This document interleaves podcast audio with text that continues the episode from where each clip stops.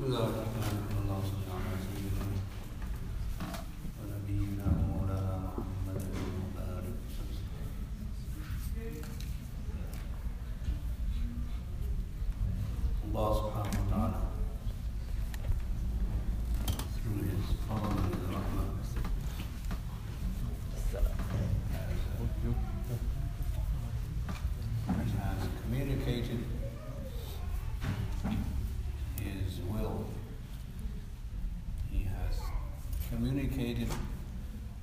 wants us to do. So the Rasul receives this communication and he delivers that communication to us. This is through Allah's fadl and His rahmah. Otherwise, there is no method, no way by which and through which any human being can communicate with Allah. Allah is the most supreme, the most high. Allah is the most overwhelming, dominant, power, powerful. Nothing can exist in front of His nur. If anyone comes close to Allah in any way, shape, or form, they will cease to exist. As in one hadith of the Prophet sallallahu he says, "Inna lillahi ta'ala sab'ina alf hijab min nur." Allah has 70,000 70,000 barriers of nur. 70,000 barriers of nur. لو كشفها لأحرقت صفحات وجهه كل من أدرك بصره. If he was to reveal even one of those screens, the hijab, the screen, the parda, the barrier, even one, then anything and everything that look at that nur from behind the screen would burn. There's no way we can withstand the nur, the tajalli, the manifestation of Allah subhanahu wa ta'ala. So how does one then communicate with Allah? And how does one then know what Allah wants? So it is Allah through His fadl that He communicates with certain human beings. And those human beings are representing Allah as His Rasul, as His Nabi, messengers. For them to receive that nur of communication requires tremendous strength, enormous strength. And I don't mean just spiritual, I mean physical. We cannot withstand the nur, the tajalli, the light that comes from behind the screens of Allah subhanahu wa ta'ala's existence. It is not humanly possible to withstand, even if we get a few million miles close to Him. The way Allah has created the earth and positioned the earth away from the sun, it is precise. It is with mathematical precision that the sun orbits and rotates. If that is altered to a degree, then we'd have catastrophes on the planet. Catastrophes. That's just the sun. The sun is a huge ball. So in his makhluk, in his creation, Allah has given us examples. That those who approach the sun, they will perish. You can't look at the sun directly. You'll go blind. That's the idea of that human being or any of his creation looking at Allah and then being close to him in such a way that they have physical proximity and closeness. And then on top of that, they have to withstand the pressure of being there in front of him so that they can receive the communication. It has to be aligned. The receptacle what receives Allah's nur has to be aligned spiritually, intellectually, psychologically, and physically in front of Allah's nur so that they can receive it correctly and accurately and precisely so that they can inform us of Allah's intent. What does Allah want? So the whole idea of religion is to see what Allah wants us to do. That is religion. The purpose of religion is to find out what is the murad of Allah, what is the intent of Allah, what is the desire of Allah, what does Allah want me to do and not want me to do. That is religion in a nutshell. It's called Islam submitting to Allah's will.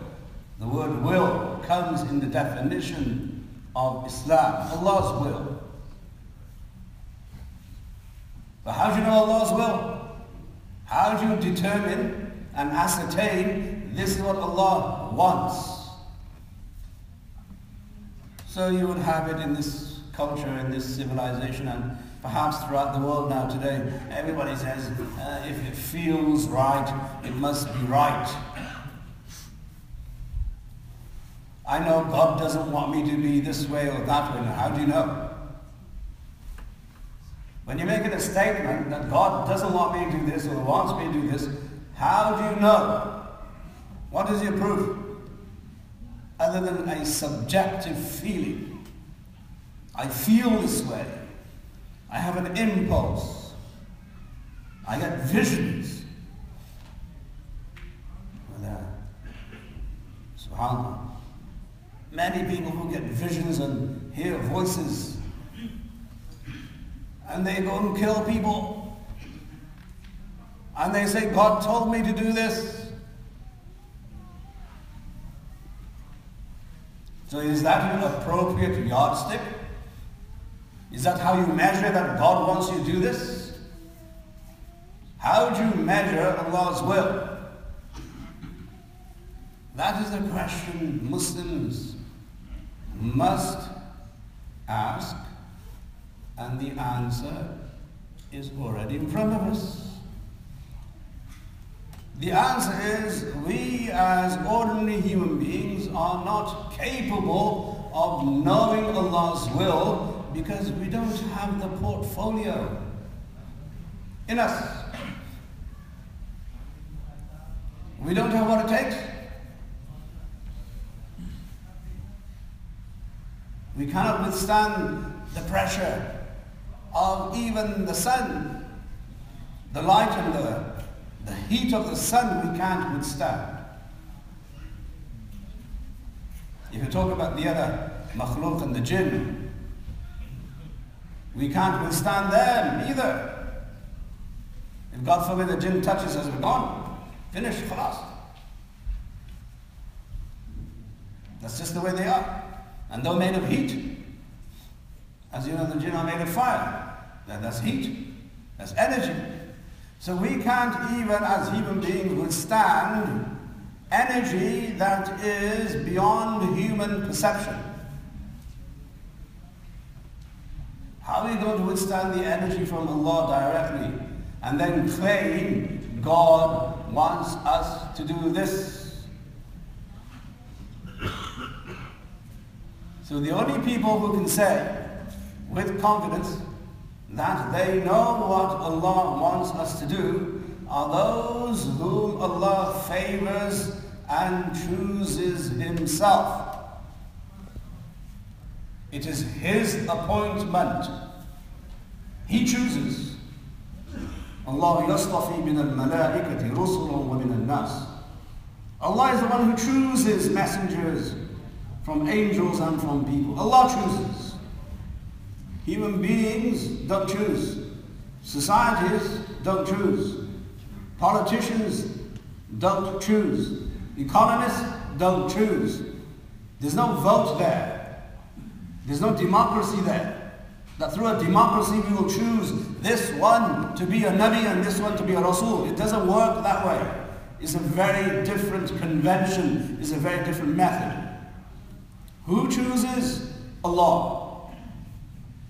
وَرَبُّكَ يَخْلُقُ مَا يَشَاءُ وَيَخْتَارُ Your Lord, He creates whatever He wants and He chooses. What does He choose? He chooses Nabuwa for certain types of people. A group of people who, through their behavior, their honesty, through their integrity, through their impeccable and unimpeachable morals and ethics are already before Nabuwa standards of human behavior and moral excellence.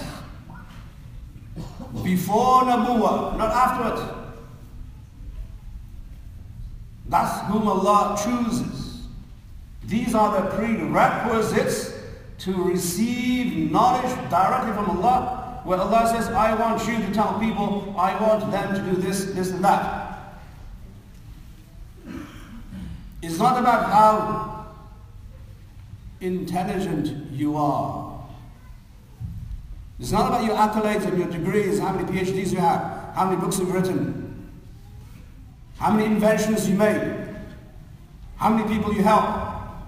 It's about your integrity, your honesty, and your dedication to service, your dedication to mankind. Your altruism is part of you. Your generosity is you. Those are the human beings Allah chooses. Allah does not choose liars. Allah doesn't choose someone who deceives people in business. Allah doesn't choose people who abuse their wives and their children. Allah doesn't choose people who have no sense of hygiene, no sense of moral conduct to represent Him in front of people. He doesn't do that. You have to be pure. You have to be pure in order to receive the nur by which you communicate with Allah and by which Allah communicates with you. That is your receptacle. That's your area. So in this day and age and in this civilization and in this culture where filth is part of life, being dishonest is now something that's noble, cheating, lying, deceiving is right at the upper echelons of society where the so-called people who legislate don't have a problem being crooked or corrupt. You think you're going to get hidayah and guidance from this civilization? I don't think so. It comes with purity. If you're not pure, you cannot be close to God, period. And that purity comes from al-kalimatu tayyiba, the pure kalima. The pure kalima. Not just good, but pure. pristine, unadulterated pureness. And that is La ilaha illallah. Muhammad Rasulullah. That, that is what allows you to enter Islam. This pure word, this pure code.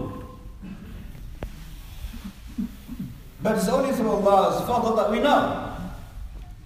And we know because someone who received this information, communication from Allah told us.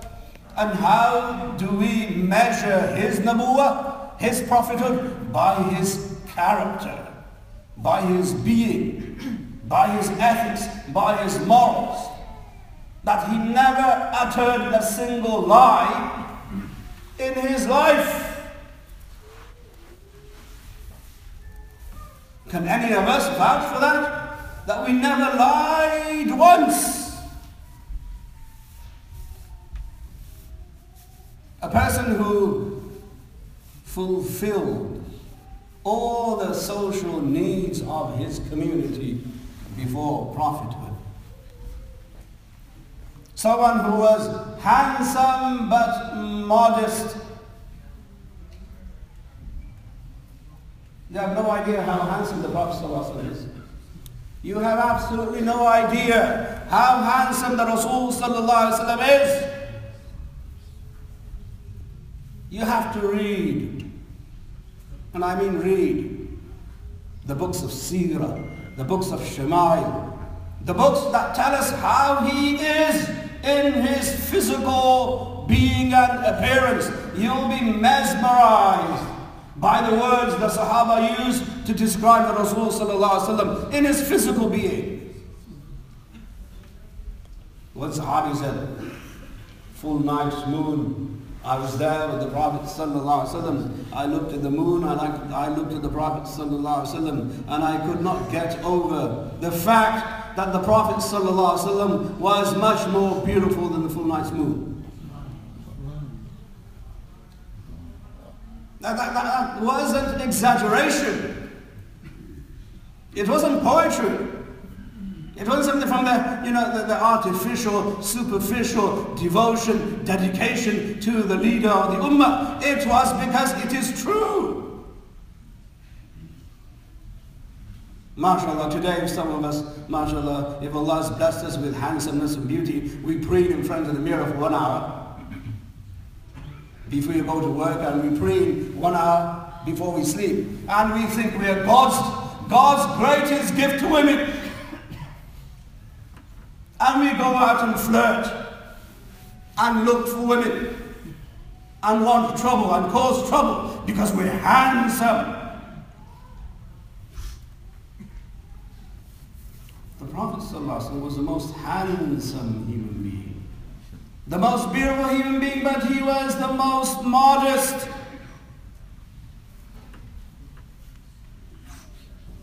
Can anyone be that pure?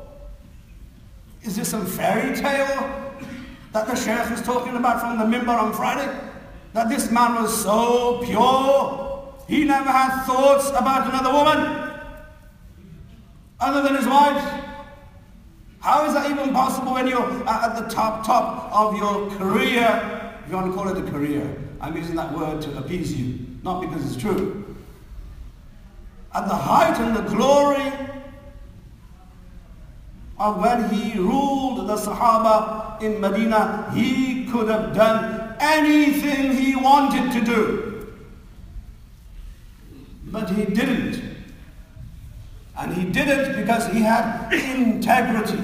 He had honesty. He had modesty. He had shame in front of Allah.